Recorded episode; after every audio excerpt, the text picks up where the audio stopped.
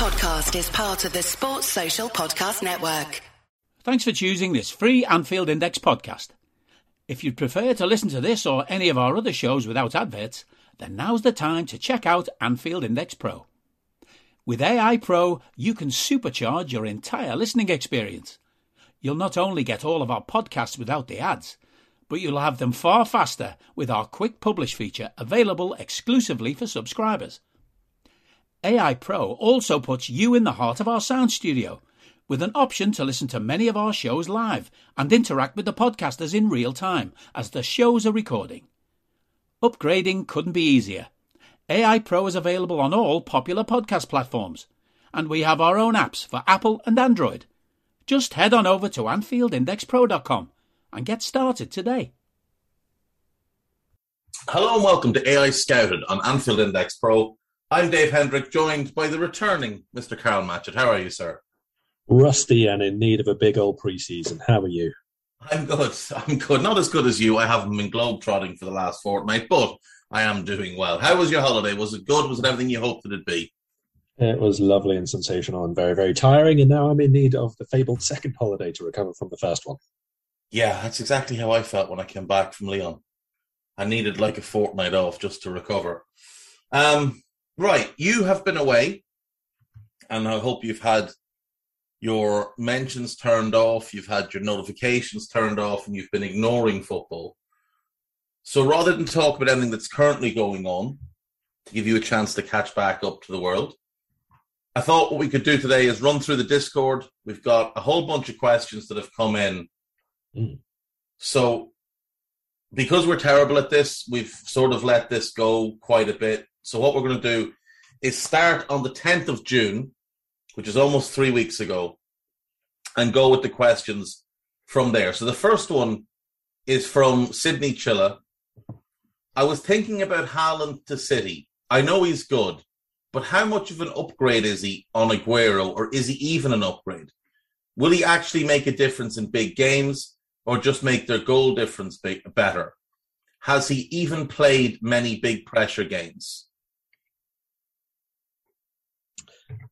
Um, I, have said on here, I'm a big Haaland fan. I think we have to acknowledge, obviously, as is always the case with fairly young players, that there's still a lot more to come from them in terms of match development and playing in the biggest of games, obviously, as their career goes on. But yeah, he definitely has played in, in big pressure games, depending on how you define those. Obviously, if you're talking about you know Champions League semi-finals and finals and cup finals and matches which can decide the title and all that, then maybe not so much, uh, at least outside of um, playing for Salzburg, but I don't think that that's the only way you can say that it's been a big pressure match. You know, uh, any any time that he has taken to the pitch against Bayern or in the big um, grudge matches that they've had in Germany, or even as a as a younger player when he was playing back in Norway, you still have big pressure games there. It's just relative to the standard that you're at, obviously. Um, debut for Norway and so on. These are all big pressure games, and you got to think back to when he came to Dortmund right at the start Obviously, there were mitigating circumstances at the time in terms of uh, behind closed doors, and the Bundesliga was the first match back. But that did mean that all eyes were on him because he was that big uh, and that that winter, and he came in. I think it's fair to say hit the ground running. He was scoring at a rate of about one every 15 minutes for a while. Um, so yeah, I, I, do think that pressure games, big match situations, it's not really a problem for him. He's got a really, really good mentality, and on the pitch at the very least, I don't think that there's any issue there at all. Talking about how much he is an upgrade or not on Aguero, quite a different type of forward, to be fair. Um, I don't think you're going to get a, a, a, very direct comparison between the two.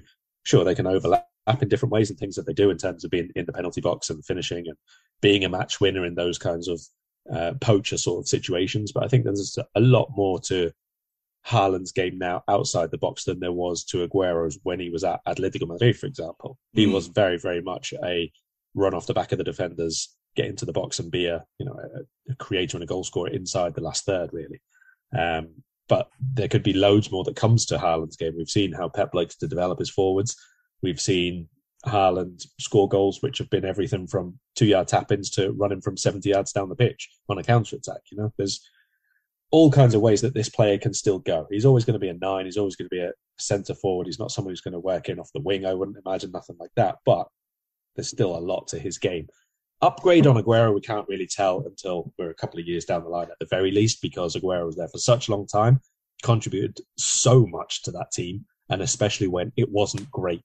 You know, he came in at a time when they were still building to, towards what they wanted to be, obviously, and um, was involved in some of their most iconic moments in getting there as well. So, loads and loads of games which have to be played before we can say how good he is or isn't. Uh, certainly in, in relation to to Aguero, the one basically a legend of the club, isn't he? Maybe maybe their greatest ever player. I'm not really mm. sure how you would um, talk about that outside the club. Obviously, people like David Silva and Vinny Kompany are very big with their fans as well.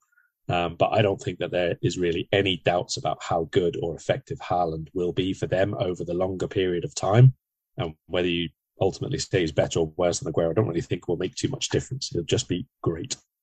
Yeah, I, I am kind of swung to agree with that. Now, I do think, you know, you, have also got to factor in which Aguero are you talking about? Are you talking about peak Aguero or the last couple of years Aguero? Because the one he's replacing is the last couple of years Aguero. They're not expecting him to walk in and be, say, 2015 16 Aguero or 2018 19 Aguero. They're expecting him to be an upgrade on what they had, say, in the last two seasons he was there. And it's the same thing with, say, Kalvin Phillips. Like, is Kalvin Phillips as good as Fernandinho was at his peak? No, but he's a far better player than Fernandinho was in the last couple of years he was there. Therefore, he is an upgrade on what they've just had. And I think the same goes for Haaland. I think Haaland now is better than what we saw in the last two seasons of Aguero, even though his goal return in 1920 was very good. I still think this version of Haaland is better than that version of Aguero. I think the big thing is they're going to have to adapt to him. Yeah. They're going to have to find new avenues of creating Haaland chances because Haaland chances and Aguero chances are not the same thing. And Haaland chances and the type of chances you were looking to create last season with no number nine are different things. So they're going to have to alter how they play. And that may be where there's a bit of a sticking point. Now, it's not going to be a knock on him. And eventually they will figure it out because Pep is too good and the players are too good not to.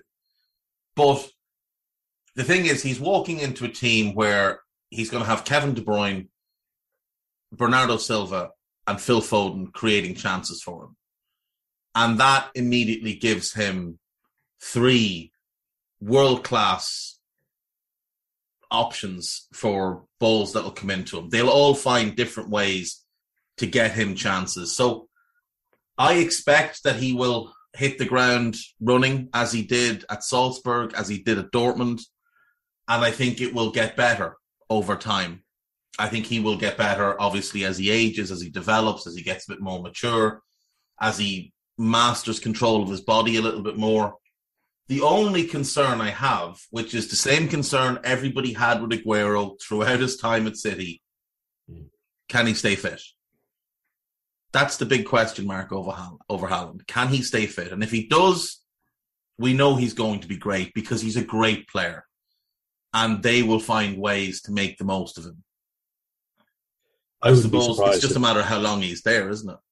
Well, yeah, that's the other thing. I can't really compare someone to Aguero if he's only there for two seasons and then it's gone, you know. Mm. Um, but the, like I said, we can't do anything about that, and I don't think that people should be too worried about that. To be perfectly honest, even goal to goal in their first season and all the rest of it, it doesn't make a difference. It's a different team now. It's a different expectation level. It's a different setup in the the supporting players that you've just mentioned.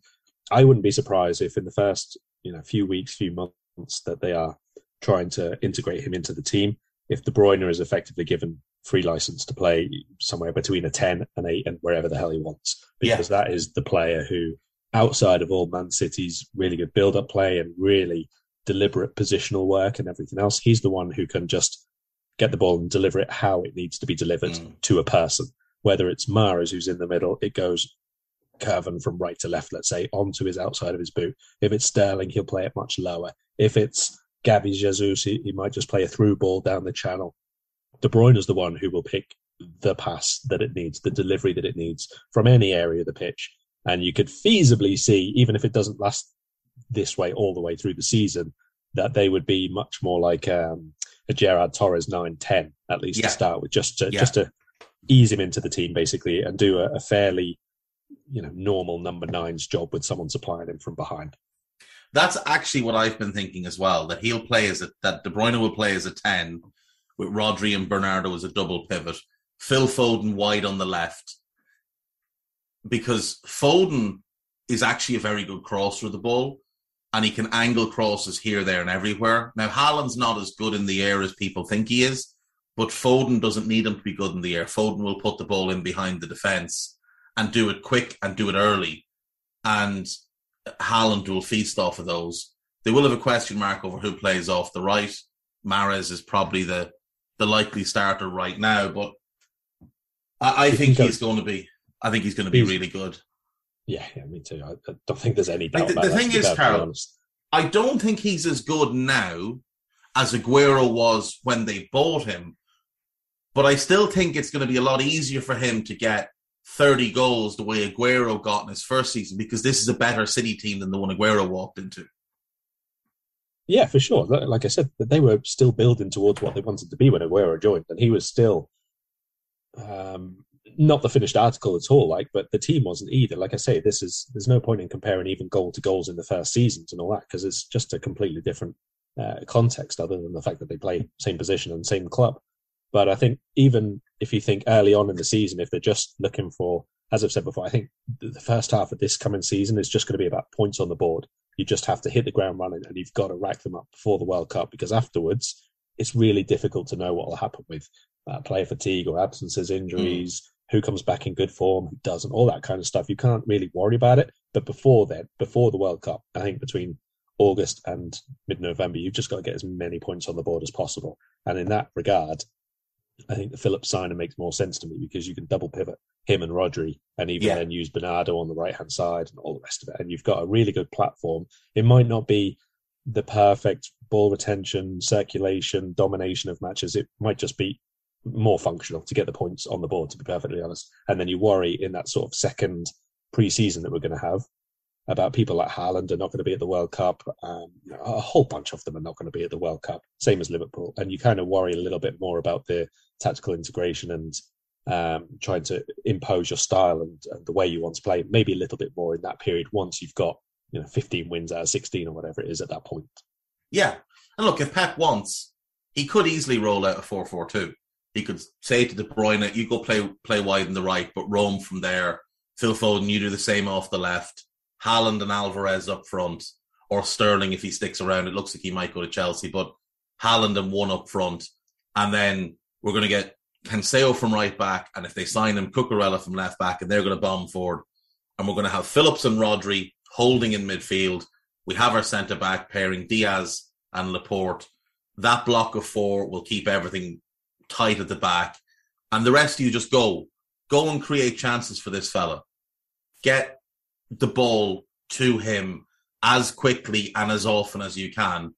And he will score. The one thing I'm interested to see is how he copes with the extra physicality in the Premier League as opposed to the Bundesliga. Now, it's not this enormous gulf that some people would have you believe, but I do think centre backs will be a little bit more physical with him because they're going to have to be. You can't really play off him. You've got got to get up tight to him and try and uh, outmuscle him. Sounds silly because he's a monster, but you've got to try and knock him off his balance quite early and use that little split second while he tries to regain his composure to get to the ball ahead of him. I think it's going to be fascinating.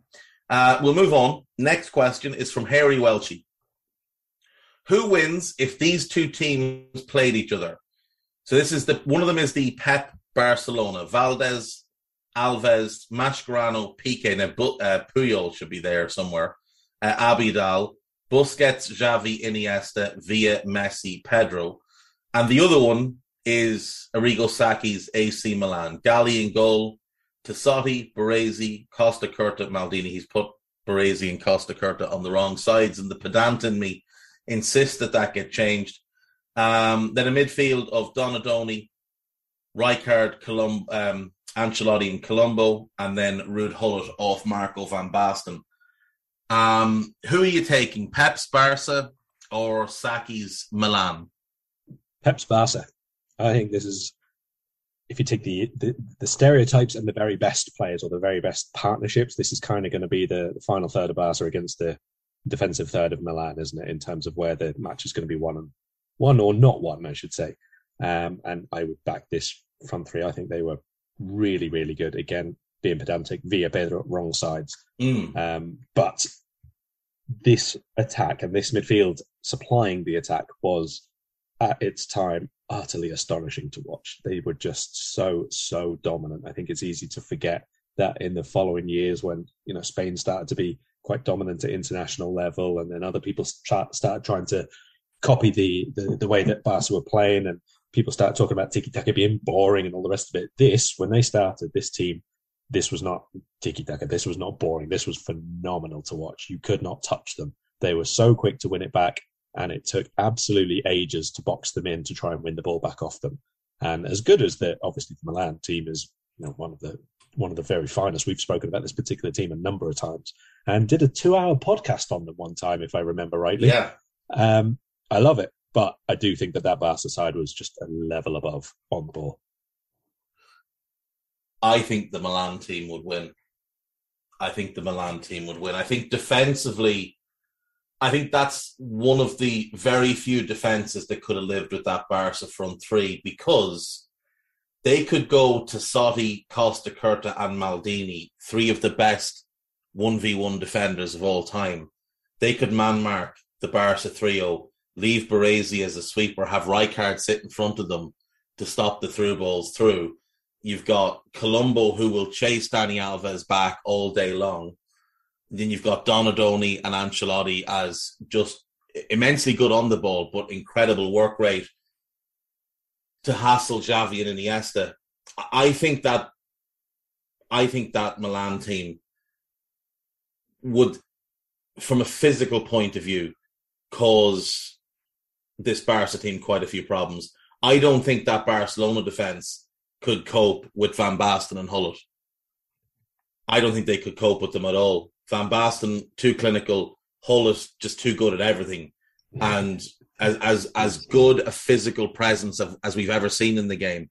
Like six three, incredibly graceful, incredibly powerful, and then people always said, "Oh, like Zidane, amazing ability on the ball for a guy who's six one, six two.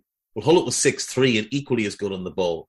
So I think that Milan team defensively is maybe the only team ever that I could see lining up against that Barca team. And when you've got when you go man to man and say you go Ped, uh, Totti against Villa, Maldini against Pedro, Costacurta against Messi, sure, there'll be times when Messi will beat Costacurta, but then he runs into Franco Baresi, who's arguably the greatest central defender of all time.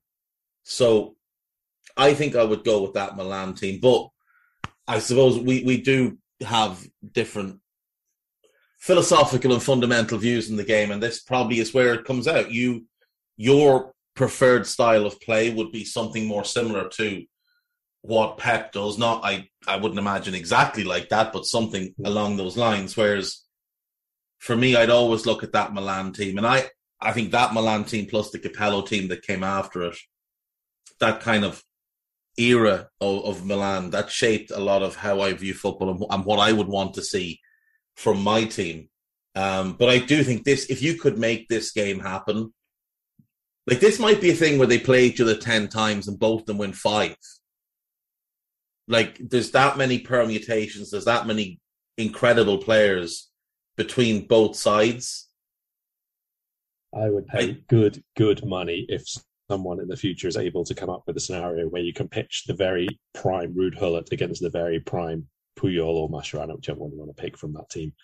But either of those two going up. Puyol in particular because he's a bit better aerially, and Gullit was obviously near unstoppable aerially, but mm. physicality, speed, tenacity above all else, that would be one hell of a battle to watch. Yeah, but it leaves Piqué trying to mark Van Basten. That's only ending one way. And they were just stop at the ball getting to him. That's a Marco hat trick all day long. Basically, any um, shot which is taken by Milan is going in because you know it's Valdés, so it doesn't matter. Yeah, that's true enough. Um, this Jeff Bezos, Elon Musk. If you ever hear this, take all that money you've got and make this happen fuck SpaceX, don't care about Audible, make this happen. This is what the people want. Right, Harry Welch has another one, and this is this is random. So he says, "Bear with me, as this is a bit random, but hey, you should all know me by now." I think we need a different word for this, not just random. Yeah, this is just a this is just Welch. It's what it is. It's just Welch. So on the Now albums, etc., record companies would only let you use the big stars if you would put some of the shite artists on to let them get exposure. So, based on that thinking, if football was like that and we had to do similar, how would that look? So, Fulham, we wanted and signed Carvalho, but imagine Fulham said you can only have him if you also take player X. So, for all the players we have signed and been linked to, who at their club is shite, but we have to take, even if it's even if it's to stick in the reserves and try and move for a profit in twelve to eighteen months. This is kind of fun. So let's let's do this for the three we signed, and let's say Bellingham and well, we'll pick one more. Um, unfortunately, Fulham let Dennis Odoi go uh, about six months ago because he would have been the correct answer here who would be the the player that Fulham might turn around and say, "Look, we don't want this guy anymore. He's, we're paying him a bit of money, and he's not very good. Please take him away." My my feeling is it's Tim Ream, but who would you who would you plump for there? I wonder whether it's going to be one of the ones that they sort of spent reasonably big on when they got promoted last time and just didn't really work. Someone like Anthony Knockaert, someone like that. It just didn't happen for them at all. He didn't even really play that much in the championship last season as well. I think he was injured for a lot of it, wasn't he? Um, but they spent really big on him. And that would be a problem for us in terms of resale because he's now going to be like 30 years old. Mm. So, assuming we didn't have to just take whoever they wanted to offload, I guess you could make a case for someone like, I don't know, Josh Onomah or something like that. He was quite good at the start of the Premier League season. I think he showed he could probably do bits if he was at the right club and given a chance. He's still only 25. He's English. Uh, again, only a bit part player last season, but I saw a little bit of stuff in him. I, I, I, feel like he could be, you know, a Ben Davies type of signing for us, who I still haven't seen play, by the way. Um, so someone like him come in, do a bit of preseason stuff, maybe get a loan to, you know, another another top championship club, and maybe then 12 months down the line you can sell him. He's yeah, I think I think he's too good. I think he's too good. I think you've nailed it. I think it's Anthony Knockaert. And I think we stick him in the under 23s because he's only good in the championship. And he's often great in the championship. But mm. the hmm. Premier League, he is just, he's in that group with Matija Vydra and Dwight Gayle. And there's a bunch of others that are really good in the championship and just can't play in the Premier League. Um, what about Benfica then? Who's the who's the one that Benfica probably look at and think, really wish we hadn't bought him and wish we hadn't given him a contract. Can we find a sucker to take him far, far away? Nicholas Otamendi.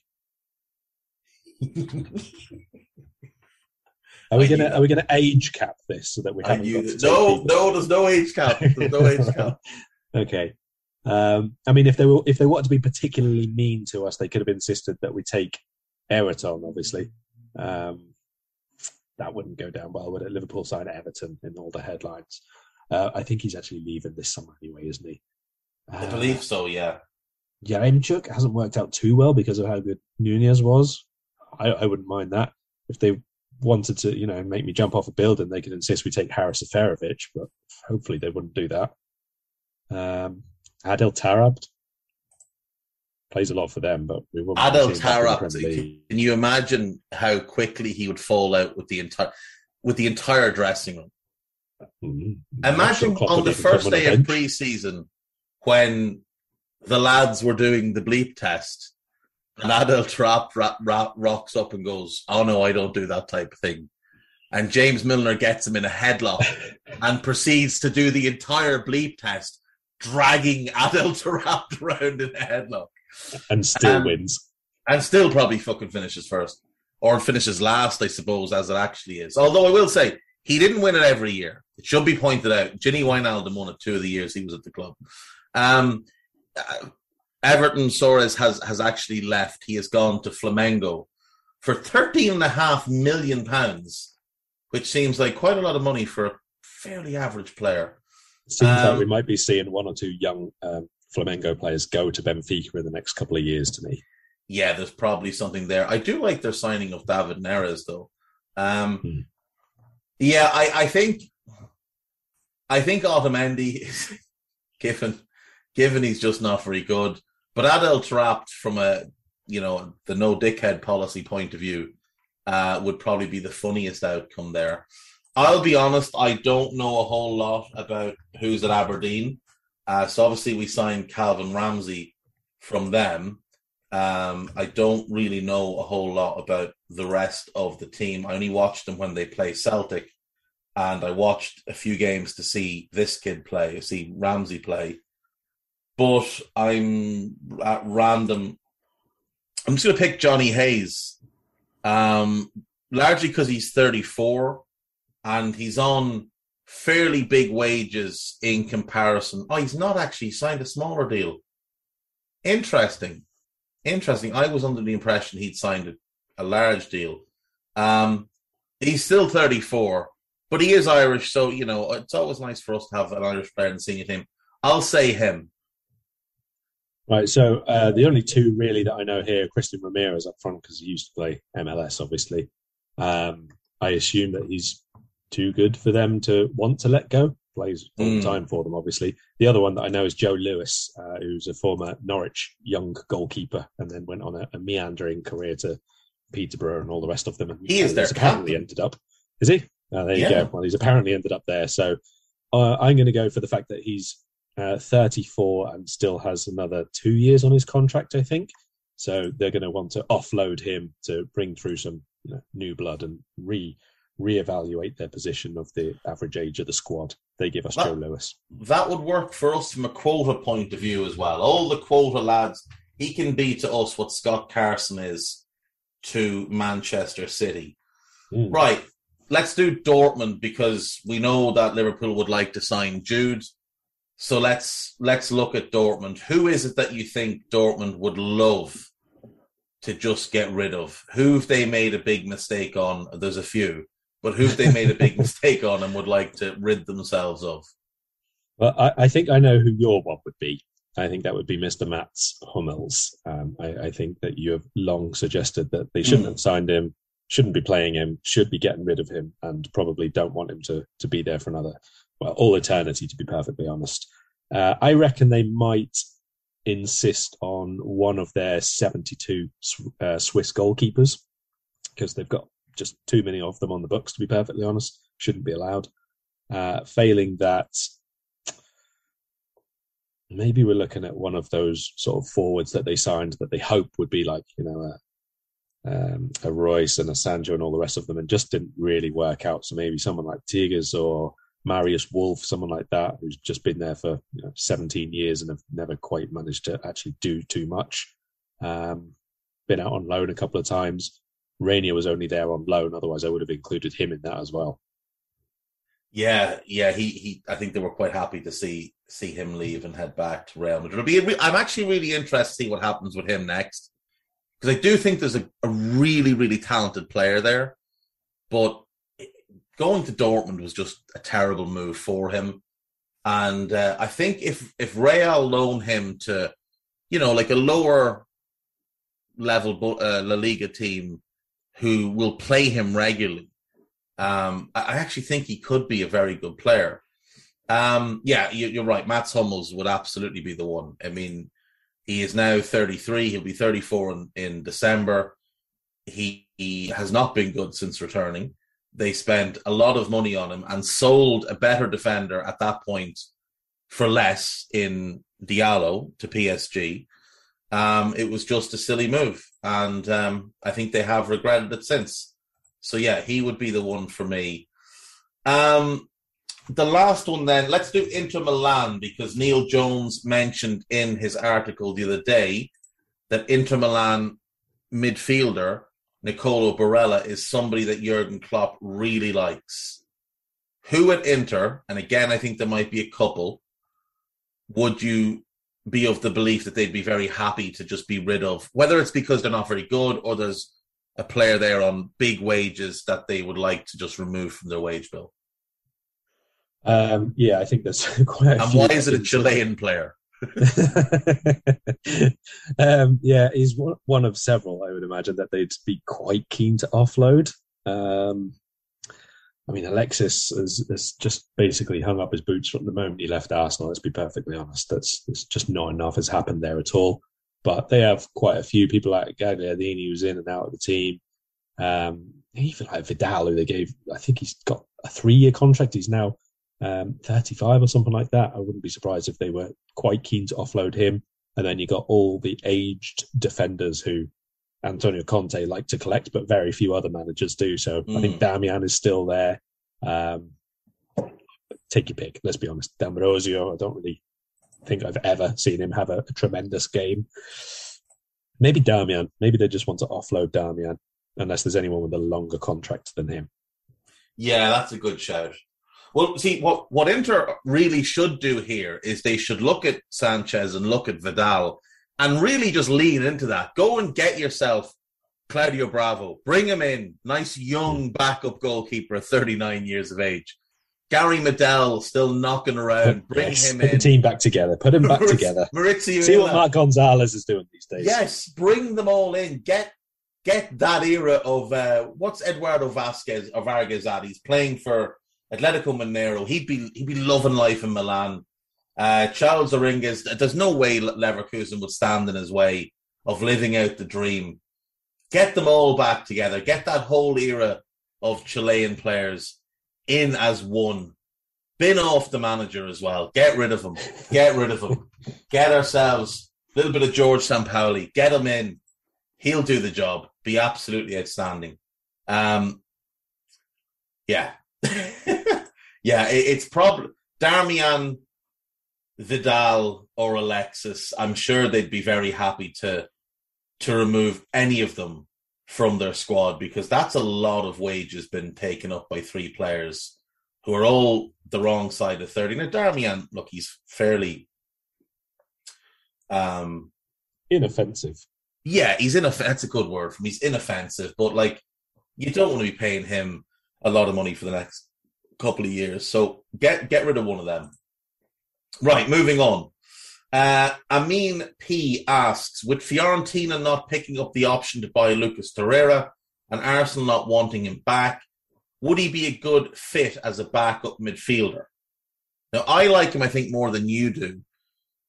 And I wouldn't mind him as a backup left sided eight. I think he's a little bit too small to play as a six in the Premier League, but I do like him as a player, and I think he's he brings a lot of drive, and he's a good passer. He's feisty and he wins the ball quite a bit, and I think he'd suit playing under Klopp. And I think Klopp would fall in love with him fairly quickly. It's just a matter of whether you think he's actually good enough as a player. I'd take him as a backup eight, as a backup to Thiago in that left-sided role and that way you just let Naby be the right sided starting eight. And then you don't have to worry, well, if Thiago's not there, we've got to play Naby. Just get Torreira, play him there. I, would be happy enough with Torreira. I do like Torreira, but I, I, I wouldn't take him for Liverpool, to be per- perfectly honest. Uh, I don't quite think there's enough technical ability for what I'd like to see our eights do. Um, and I think you'd notice a huge drop off if it was him in for Thiago, to be perfectly honest. Good ball winner. And if we played a double pivot all the time, then I'd be much more inclined to consider him. But I do like him better in a, a two man midfield, to be honest. I think Arsenal have missed out on using him compared to some of the midfield crap that they have over the last two years. Just just name Granit Xhaka, Karl. Don't skirt around the issue. Name Granit sorry, Xhaka. Sorry, I was going to cover him when I said some of the left back stroke central midfield crap that they've used over the last, last couple of years. But anyway, I think that they've um, erred on two or three players actually that they've sent out on loan and probably have then tried to replace, even though they already had someone as good or maybe even better than they did have. Obviously, Saliba is another one. There's a couple of other examples, but I wouldn't take him to Liverpool. And I hope that he does go somewhere where he can start every single week because he should have been, you know, a, a real strong regular performer, and he mm. hasn't really been over the last couple of years. So fingers crossed he can get back to that level. I loved him at Sampdoria. Absolutely loved him at Sampdoria. What I want him to do is I want him to grow a beard and just become a gnarly bastard. He's only 26, so he's a bit young for the gnarly bastard phase, but just grow a beard and just go around and start kicking people. You're 5 5, you'll get away with it. Uh, I'd take him, Karl Wooden. There we go. Um, JC Tyrone, hypothetically speaking, which strike partnership would you choose? Darwin Nunez and Mo Salah or Torres and Suarez? I, I think it's Torres and Suarez, largely because we haven't seen the other two play together. But I think Suarez at his best was better than Mo. And obviously, we haven't seen Darwin perform at the level of Torres yet. Now, whether that blend would be as good as what I think the blend of Darwin and Mo would be, which I think would be absolutely perfect, I don't know. But in terms of the players, I'm, I'm taking Torres and Suarez. By a million miles for me, to be perfectly honest. Um, they were two of my favourite forwards of all time for Liverpool. So, you know, I think it was quite a big thing. Was it one of the was it a charity game? They played with each other for a few minutes. One of them came on as sub, and I think it was a really big uh, reception that they got at Anfield as well for a little bit. I, I, would have loved to have watched those two play together, to be honest. So I would definitely take them. Suarez probably used a bit more as the, the channel runner and the, the hounder of defences and the terrorizer of all the wild because Torres would just be plundering goal after goal after goal after goal after goal when you've got defenders having to watch everything that Suarez does on the ball. Um, I think that, that Mo and, and Darwin could potentially be really interesting now, depending on how we use the two of them, because obviously it's a different different type of football now and a different way that we use spaces in the attack now. But just for general fun, yeah, definitely Suarez and Torres. Right, next one. Harry Welch is back in again. Tony Yeboah, how good was he? How many great goals did he score? If he was around now, what's the best club he could play for? I mean, the two goals he's remembered for are obviously the, the goal against us, the volley against us, which is just still one of the most outrageous things I've ever seen. And then a few weeks later, he scored possibly an even better one against Wimbledon. Was it Wimbledon? I think it yeah, was. it was Wimbledon. I think that was the better one by distance. Yeah, because um, there was a bit more. Like it wasn't just a, a hit; it was yeah setting him, like getting himself into the position. Yeah. Um, how good was he? I mean, hard one to call that. It is hard to call because he he didn't score those type of goals all the time, and he would go through spells where he wouldn't offer a whole lot of much. He wasn't particularly good off the ball or anything like that, but it, a lot of it also depends on you know what club would he play for, what would they ask him to do. Would he be playing in a two? Would he be playing on his own? Would he be playing in the middle of a three? Like back then, it was four four two. He was stuck up front, I think with Brian Deane, if I'm not mistaken. Um, and I don't think he got the best of him. I think he was obviously super talented, but how good was he? I, I don't know. I don't really remember. Is the is the the truthful answer of it? Let me have a quick look. You you give me your thoughts on him. So he was um, Bundesliga top scorer twice in a row. Now I only know this because I had to do a, a feature on him a little while back. I didn't really get to see Yeboah. You know, it wasn't the time. It was '96, something like that. It wasn't really the time when every single Premier League game was on or anything like that. So mm. I can't tell you absolutely how good he was and what every single aspect of the game that he could do and all the rest of it. But he played for second tier C teams and was really good. You know, it was Eintracht Frankfurt and Hamburg either side of his Leeds moves. Yeah. Um, so it, it wasn't like he was a Milan, Man United Inter sort of level forward. It was that next tier down, and he was very good with them, and he had a really good strike rate at international level as well. So to be top scorer in Germany a couple of times is very, very good.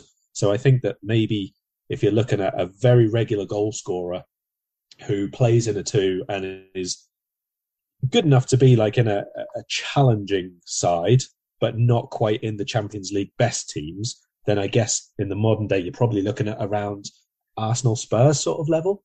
Yeah. Maybe. Arsenal Spurs, West Ham, that sort of collective. You could see him doing well under Moyes, the, the, the service that he'd get. So, yeah, I mean, you look at his run from 91 92, he's 17 in 38. That's his second season at Eintracht. Then he's 30 and 37, which is a great return, obviously. 20 and 27. in 94 95, that's the season he moves to Leeds. He gets 11 and 21 for Eintracht in the first half and 13 and 20 for Leeds in the second half. So 24 goals in 41 games. So it's a really strong season. It's his only full season in the Premier League, he's uh, he gets 19 in 39 across all competitions, 12 in 22 in the league. He gets injured that year. He only plays seven games the following season, doesn't score goes to Hamburg, struggles the first season, three goals in 23, but then he's 16 and 37 and 12 and 31. So from his Saarbrücken days, which admittedly is the second Bundesliga, um, he's 1, 2, 3, 4, 5, 6, 7, 8, 9, 10, 11. 11 of 13 years scoring double figures is not bad. And like you said, he's not playing for the creme de la creme. He's mm. playing for, you know, mid level. He's playing for, I suppose, the equivalent of what would it be, Aston Villa now, or yeah, it was sort of UEFA Cup sort of teams, wasn't it? Basically, yeah, UEFA Leeds... Cup or going for a domestic cup, so around the I think Arsenal's a fairly good comparison. You know, it's the teams who were trying to break in at that time. Hamburg were, you know, trying to push into the, the title. Yeah, and Leeds did uh, finish fifth. Time. fair, Leeds were the same. Yeah, the the time when he signed for Leeds, I remember the the the thing at the time was it was meant to be him and um, Phil Masinga were going to be the you know the, right. the forward line, and I think it was Brian Deane basically kept them out, and then I think that was about the time they signed Ian Rush as well, which obviously didn't go tremendously well, but Masinga didn't really live up to expectations, and Yeboah was brilliant for like a year and a half or whatever, and then sort of fell off the radar a bit. Not a bad Leeds team. See how would have had John Lukic in goal. He would have been well past his best by then, but he was a solid keeper. Gary Kelly right back. Tony Dorigo would have been left back. Um, Radebe. They would have had David Weatherall and Lucas Radebe at centre back, which is quite good. McAllister in centre midfield. Gary Speed was wide left.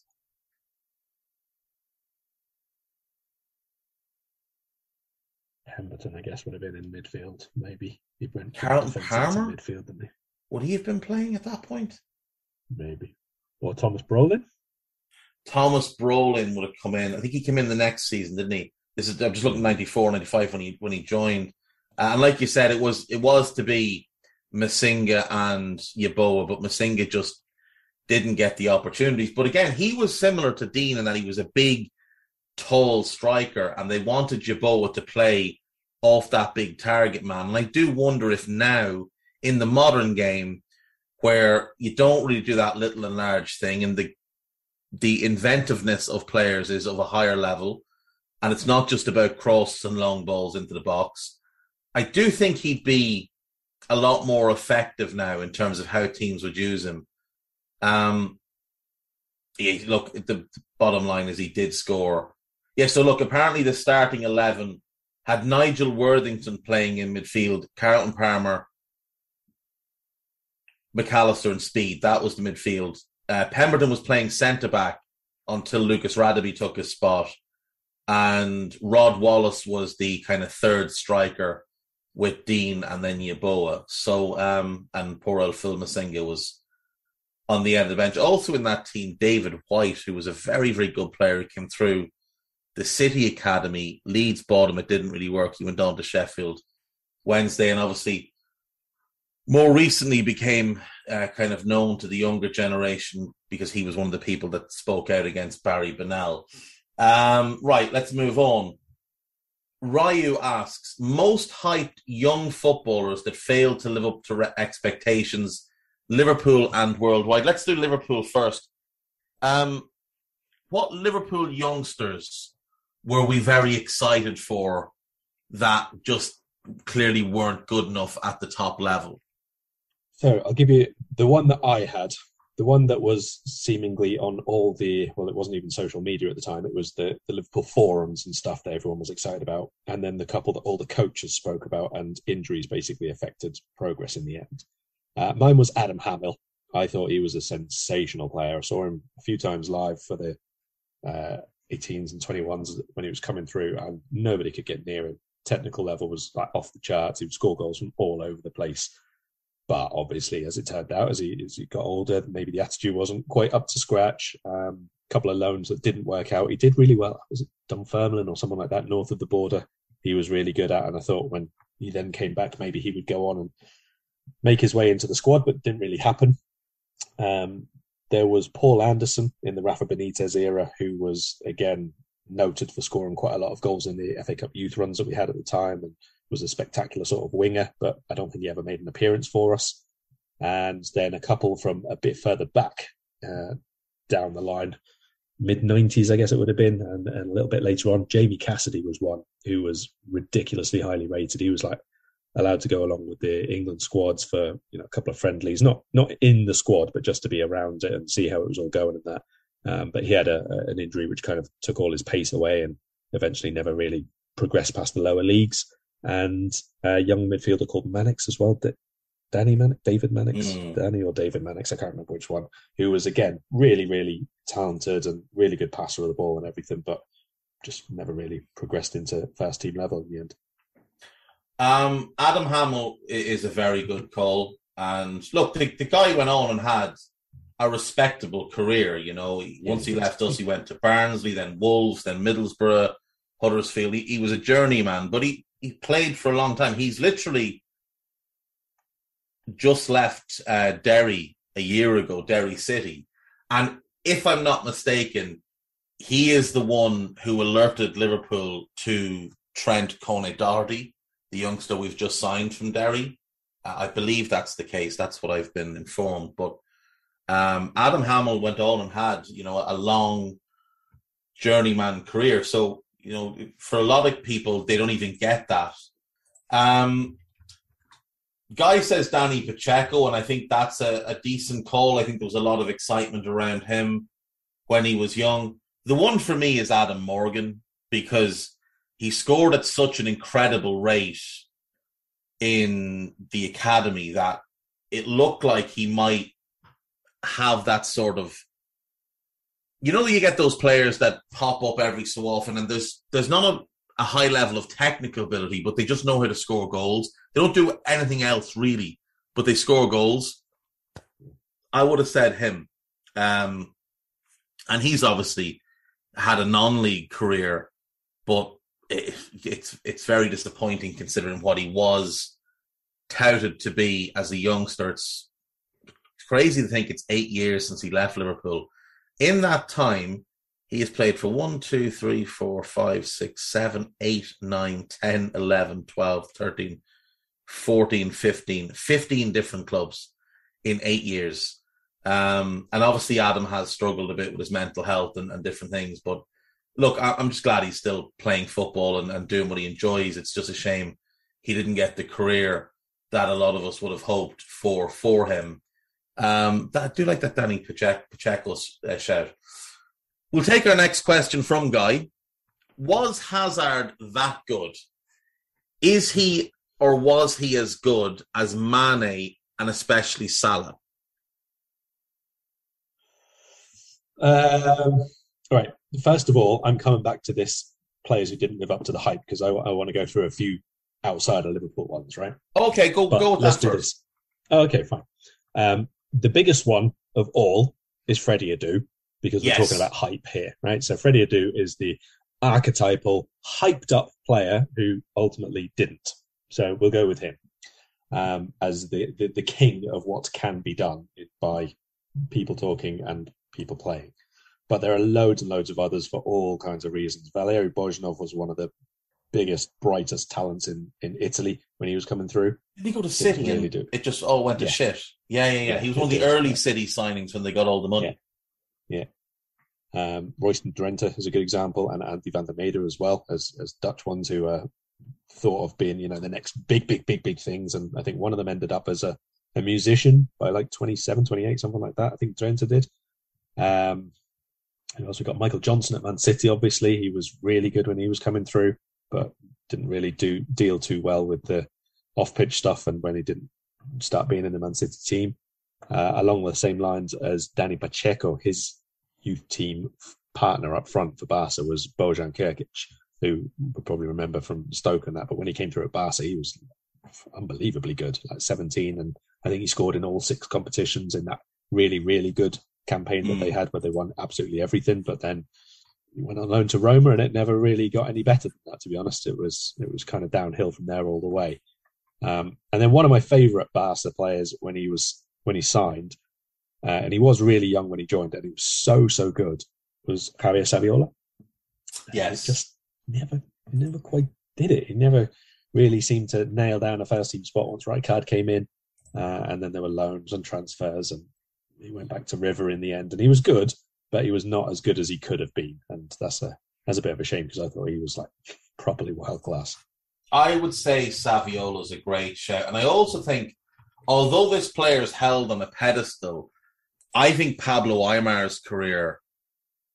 I think if you play his career out ten times, what we got was the worst version of what his career could have been.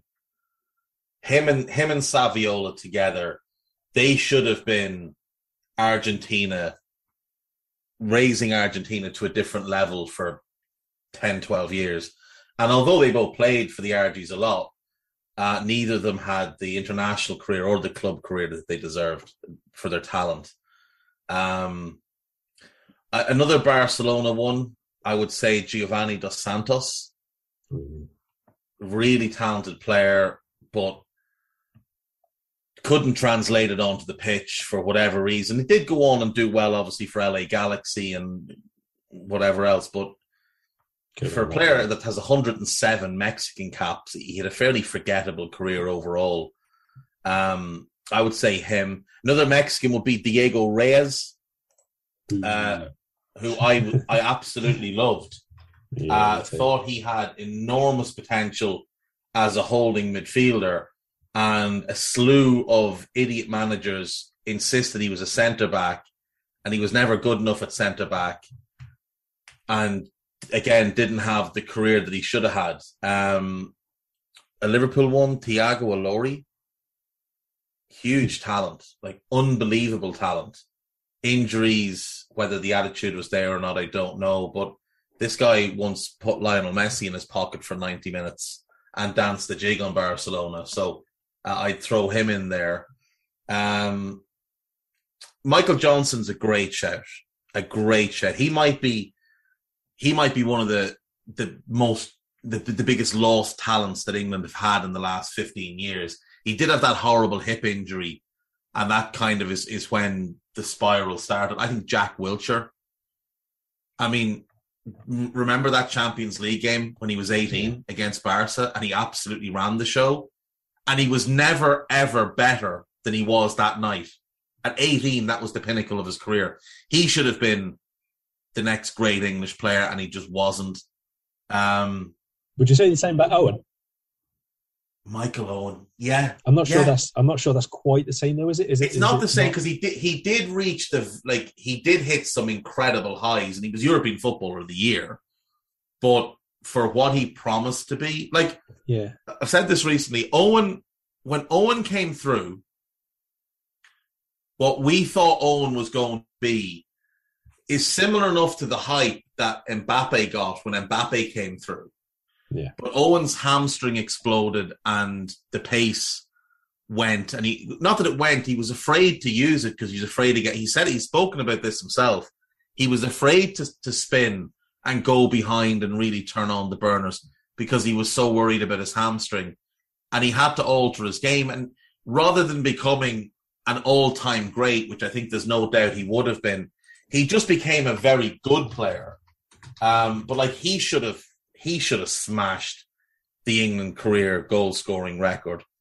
He had 40, like by I think 27. And he should have just gone on and obliterated that record. And even then, he'd slowed down the last couple of years.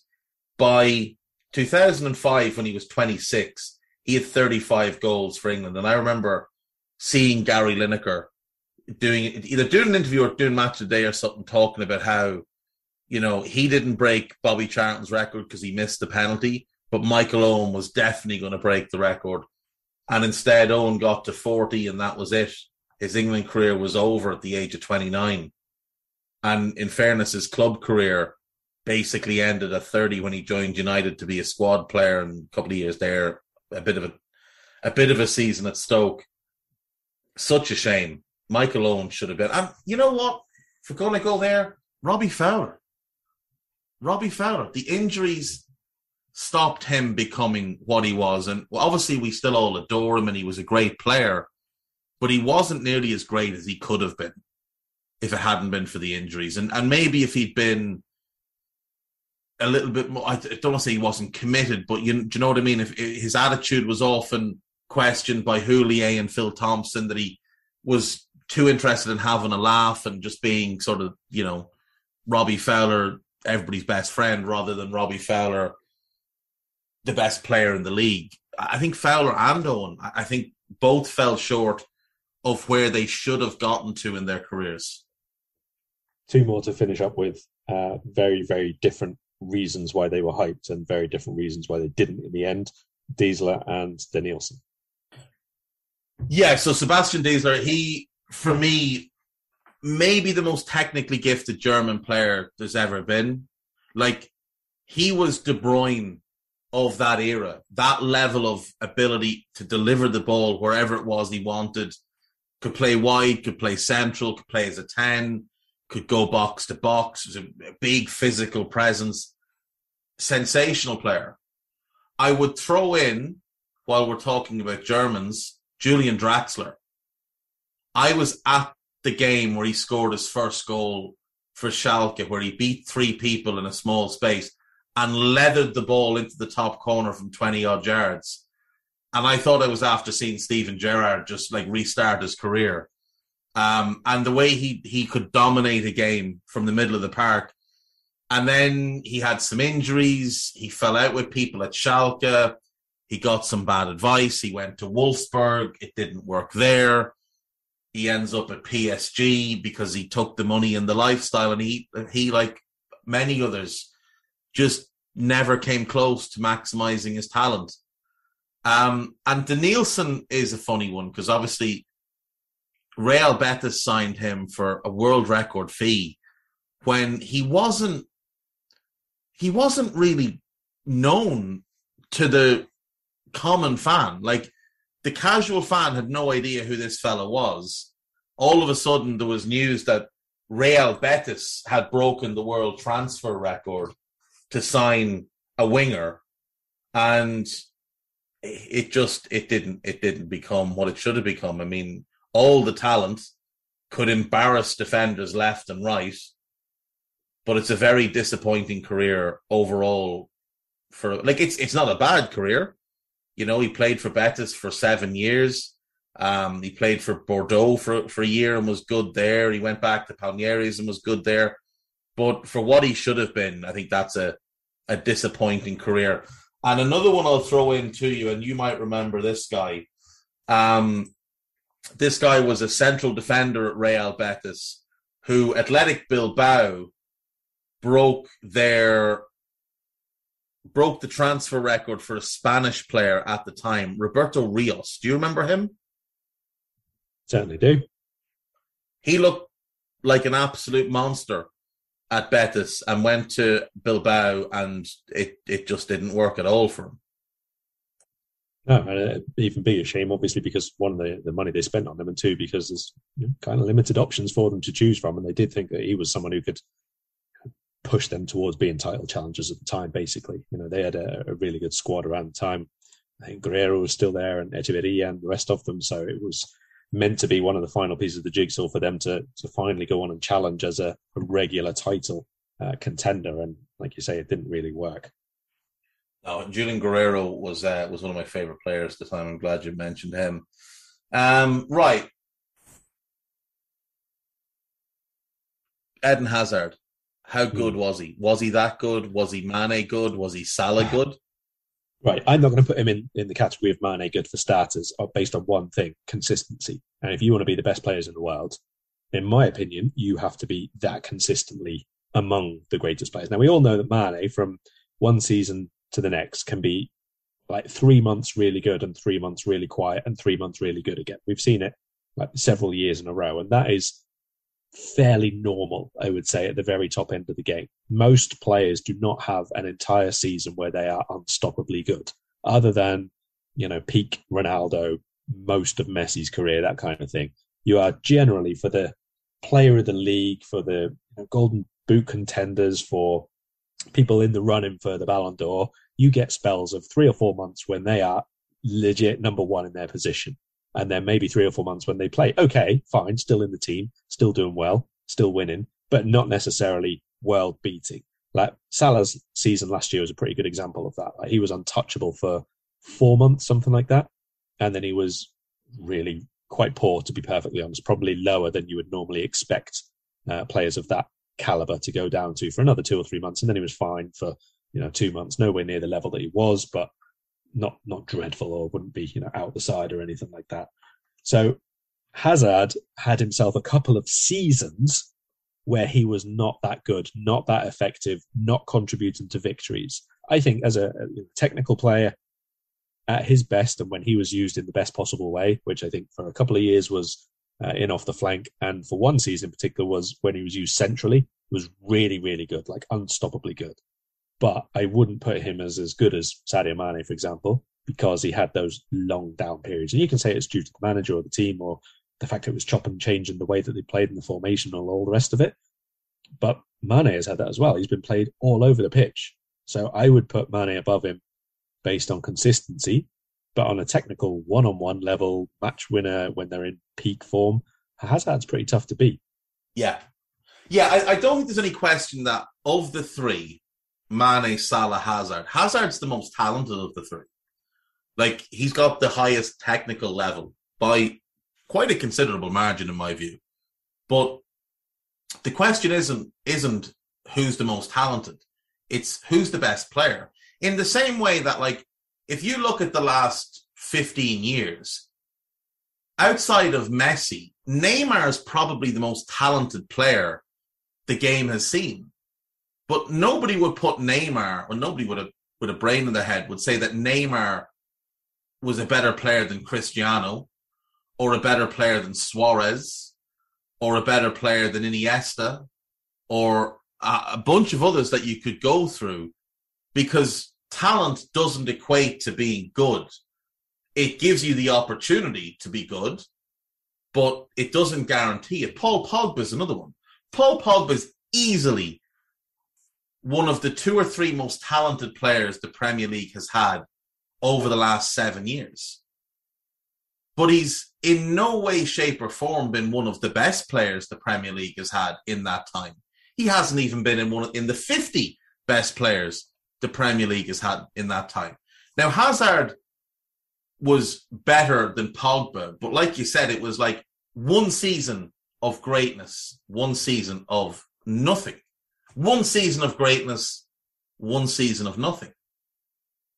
And yeah, sure, you can say, well, you know, a lot chopped and changed at Chelsea, a lot of different managers, but it's not like they ever had scrubs managing the team. I mean, they, they had they had Mourinho, uh, and they had Conte, like, and Sarri. He he had really really good managers there, who, especially Conte, really did give him the keys to the team, allowed him to play outside of the tactical structure of an Antonio Conte team and did get results from him.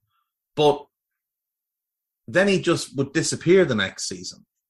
And whenever there was a little bit of negativity around Chelsea or whenever things got tough, Eden Hazard just disappeared. A gloriously talented player. Like top five most talented players from the last 15 years, right up there with not quite as talented as Neymar, but sort of the next next one behind him. But like with Neymar, a disappointing career. I'm sure he's going to be happy with his career. He got to Real Madrid. He's just won a Champions League. He's won a couple of league titles. But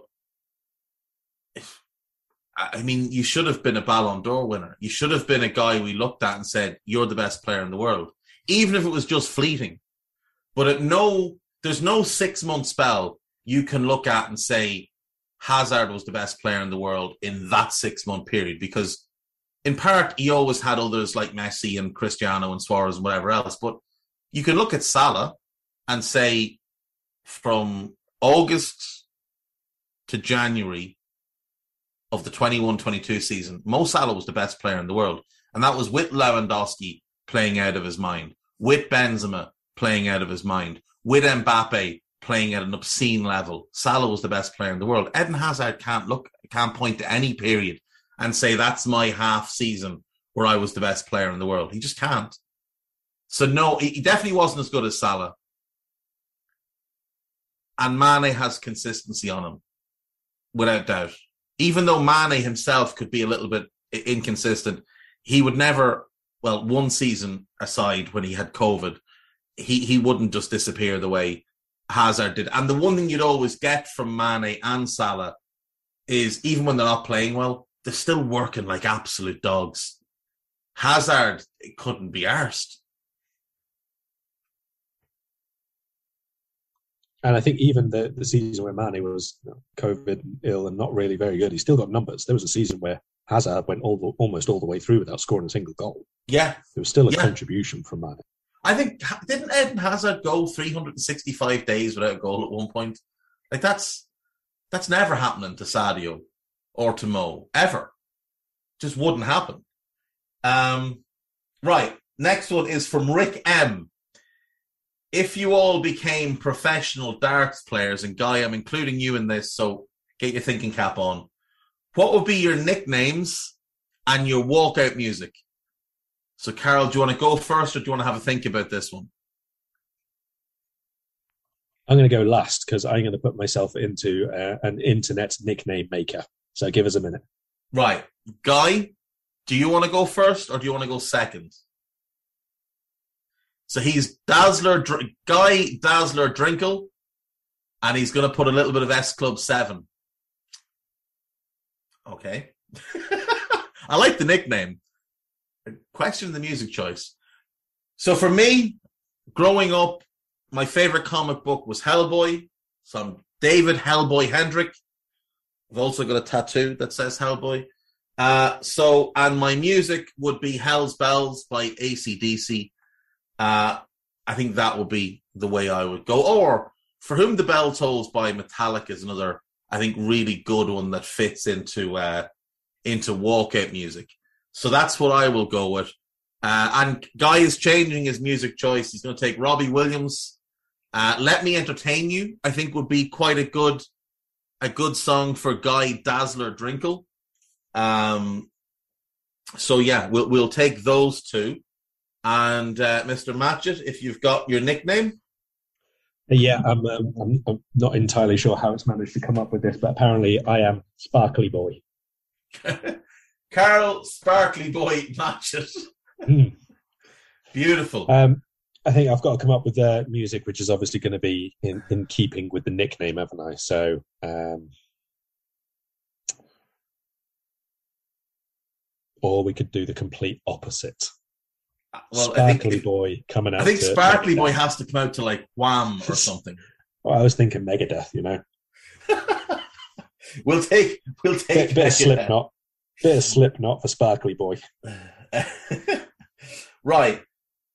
There is a question here from AT7 that we're going to save and do it as a podcast. So it's got an idea for, you, for a future pod. So do you remember when Don Balón used to do its annual 100 of top young talents?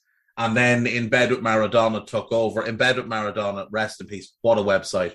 Um, how about doing a top 50 or top 20 young talents under 21 in world football? Would love to hear some new names. So I think top 20, top 25, maybe if we do a top, if we both do our own top 25s and um, we can do that in a few weeks, maybe do that as, as a podcast. And I think that will be quite good actually. And then we'll pr- probably cross over on a few, but maybe between us we come up with 30, 35 names. Uh, I think that could be quite fun to do. Uh, so last one then, this is from, from Hardeep Bambra. Unconventional, unconventional opinion. Alex Ferguson, who was lauded for many things, one of them being that he was great at developing young players into elite players. But when you look at the players he brought through, you can only call the class of 92 and Ronaldo elite as he didn't develop any other elite players. Now, I'm not the biggest Wayne Rooney fan, but I do think you have to include him in that elite player group. So we throw him in as well. So you've got of that class of 92, the only ones that were like Neville wasn't an elite player. Neither Neville was, neither was Nicky Butt. But Beckham was, Scholes was, and Giggs was. As were Rooney and Ronaldo. So that's five.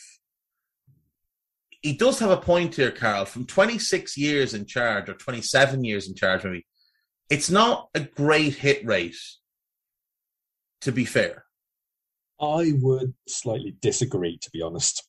Um, I don't think that, for starters, however long you're at a club, um, it's not that likely that you get half a dozen genuinely world class players come through as locals. And this is the period where, you know, up until the Ronaldo, it wasn't really young players coming through from afar. Most of his managerial career was, uh, in terms of the young players at the club, players who were local, players who were at the academy and coming through, that kind of thing.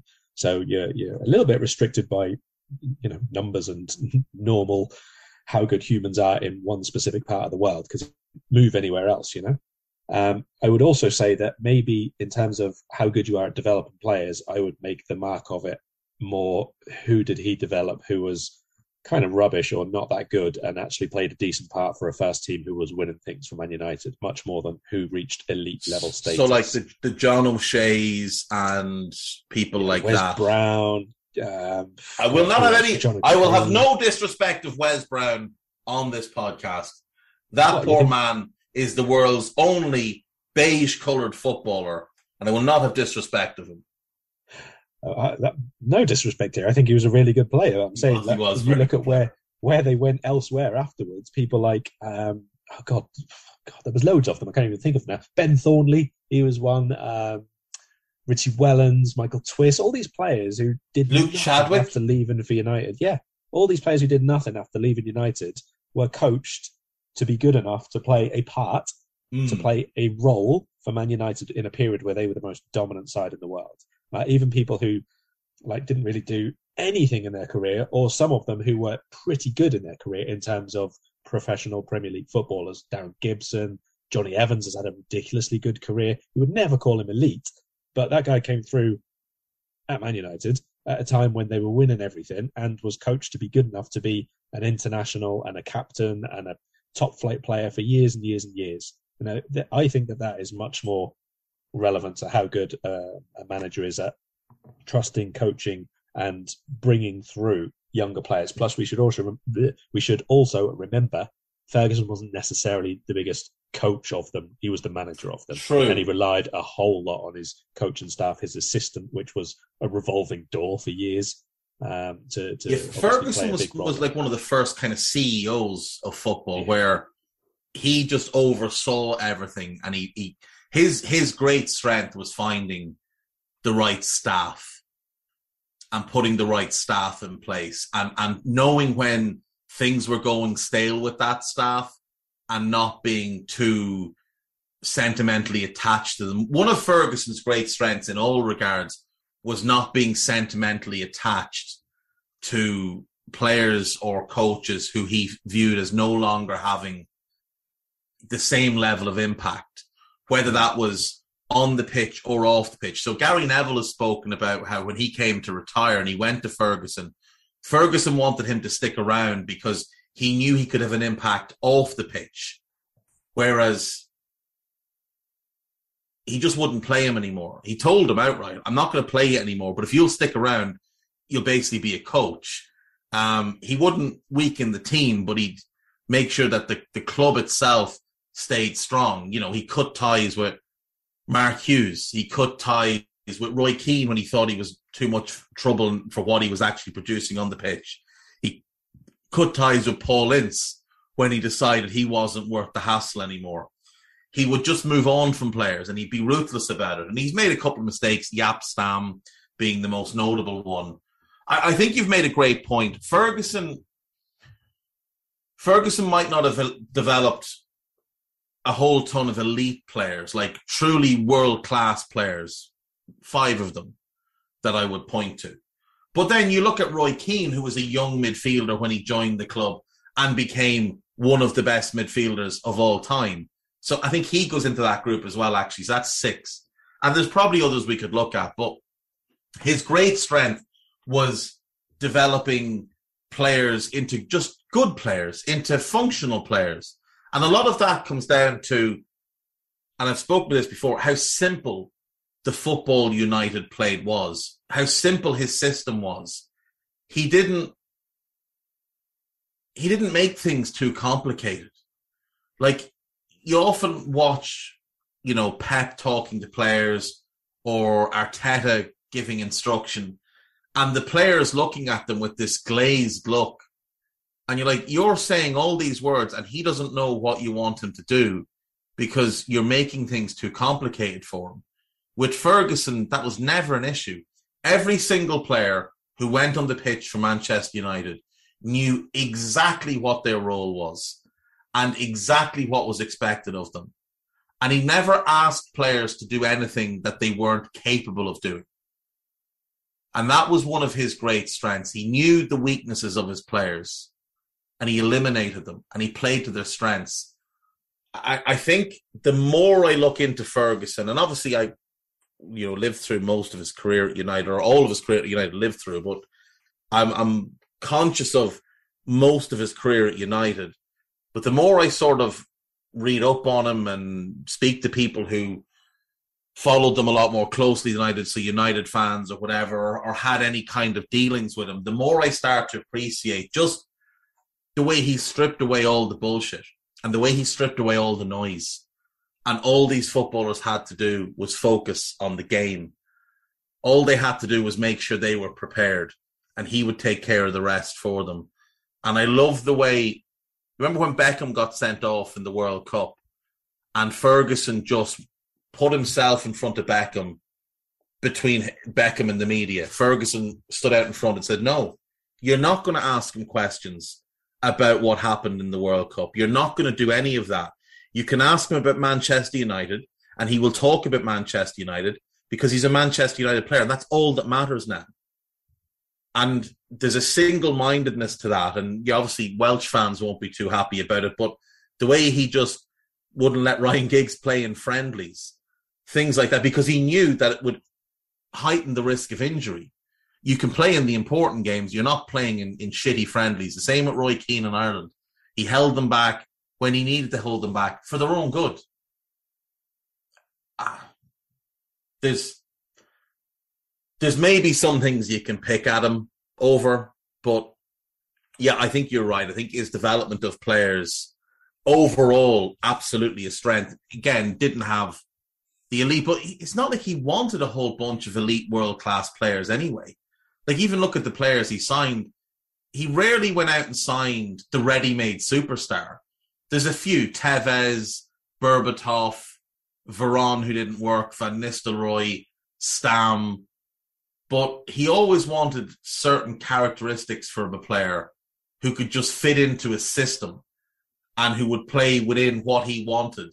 And I do think that's a great strength. Yeah, I mean, he he was a very, very much a manager in terms of the all-round approach of the of the team. Obviously, a different era in terms of being involved in the transfers and all the rest of it, but kind of overlaps and similarities with someone like Jurgen Klopp now, in that he delegates a lot of responsibility on the training ground and everywhere else to people who have big strengths in that area, and he's a, a real man manager. Do it in very different ways, but man management first, and obviously tactical and all the rest of it comes afterwards to an extent. And they win a load of stuff. Yeah, I, I do think there's you know there's definitely a lot of parallels between Klopp and Ferguson, and I think that that willingness to take bullets for your players is definitely one of them, and I think that gains trust between him and players. That the players know this man has our back here, no matter what. When things go bad, he will step forward and say, That's my fault. That's on me. What's happened today is on me. Whereas we've had previous managers And I would suggest that other than Kenny, the other four managers between Roy Evans and Klopp, Houllier, Rafa, massively, Hodgson 100%, and Rodgers would all put the blame on the players. Houllier less so. Houllier would always just put with mad things and he would talk in circles, but Rafa would definitely throw players under the bus. Hodgson's made a career of it, and Rodgers might be the worst I've seen at throwing other people under the bus for his shortcomings. Whereas with Klopp, it doesn't happen. He just doesn't do it. He doesn't allow it to be the case. There's accountability within the group. So when someone fucks up within the group, that player takes responsibility. But to the public facing media and whoever else, Klopp is the one that takes all that responsibility because they're his players.